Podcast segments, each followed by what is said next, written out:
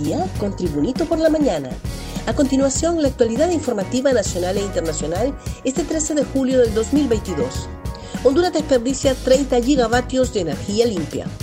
En plena crisis petrolera, Honduras desperdicia millones de kilovatios de energía renovable, mayormente en la zona sur, debido a un deficiente sistema de transmisión que no permite trasladar el exceso de producción en horas pico a regiones del país donde hay déficit todo el año.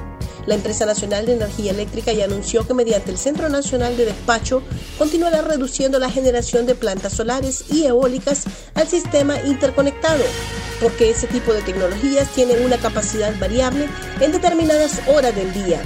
Y pese a que no utilice la energía que producen estas plantas, la estatal eléctrica debe pagarla, ya que con el decreto 70-2007 quedó obligada a inyectar al sistema de interconexión toda energía proveniente de plantas renovables, con algunas excepciones del caso.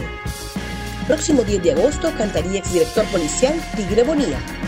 La segunda audiencia para el exdirector de la Policía Nacional, Juan Carlos El Tigre Bonilla Valladares, acusado de tres cargos relacionados con el tráfico de droga y armas, fue postergada por 30 días y se desarrollaría el próximo 10 de agosto a las 9 de la mañana. Se ha solicitado una prórroga de 30 días para participar en más discusiones con el abogado defensor sobre la disposición de este caso y el acusado ha consentido que se puede conceder tal aplazamiento para ese propósito.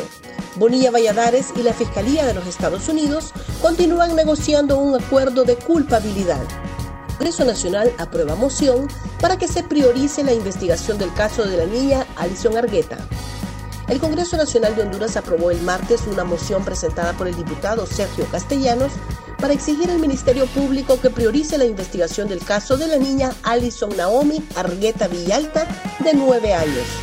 La menor perdió la vida el 8 de junio en la comunidad de Las Delicias, municipio de Lepaera, Lempira. Castellanos, diputado por el Partido Libertad y Refundación Libre, dijo en su presentación de motivos que el asesinato de la menor no puede quedar en la impunidad.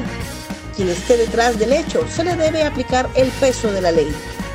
Más noticias nacionales con Tribunito por la Mañana. Propuesta de notables es bien intencionada, pero no constitucional. La propuesta del presidente del Congreso Nacional, Luis Redondo, de incluir notables en la Junta Nominadora para el proceso de elección de la nueva Corte Suprema de Justicia es bien intencionada, pero no es constitucional, expuso el analista nacional Raúl Pineda Alvarado.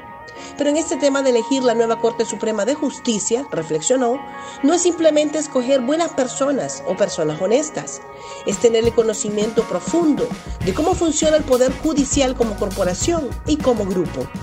Tráfico infernal por instalación de tuberías hastía conductores.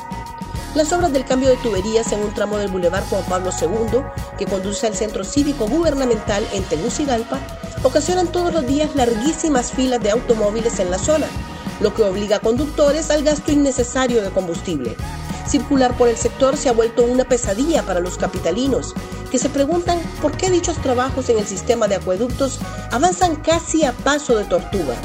Desesperados por el derroche de combustible que les ocasiona el problema, conductores solicitaron a las autoridades competentes que agilicen las obras en el bulevar. Perisur se convierte en mercado fantasma a falta de rotonda. La demolición de la rotonda que se ubicaba en el sur de Comayagüela ha contribuido a reducir las ventas en el mercado Perisur, a tal punto que la presidenta de la Asociación de Adjudicatarios, Reina María Álvarez, asegura que eso los ha venido a matar. Ante las innumerables quejas de conductores, personal de la Alcaldía Municipal del Distrito Central procedió a destruir la estructura de concreto el pasado 9 de junio. Sin embargo, ahora los mercaderes lamentan que no se les haya consultado al respecto. La presidenta de los adjudicatarios lamentó que la destrucción de la rotonda ha venido a perjudicar la economía de los 487 mercaderes que laboran en Perisur. Viene una gran recesión económica Dejen de nombrar aprendices y aficionados, advierte economista.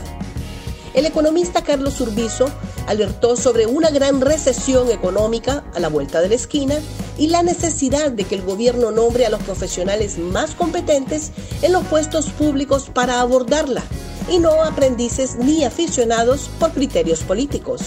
El especialista explicó que la subida de la inflación de 4 a 2 dígitos está provocando estragos en el 70% de los hogares pobres, de tal manera que si antes comían con una libra de arroz, ahora están a las puertas de la hambruna. Gracias por tu atención. Tribunito por la Mañana te invita a estar atento a su próximo boletín informativo.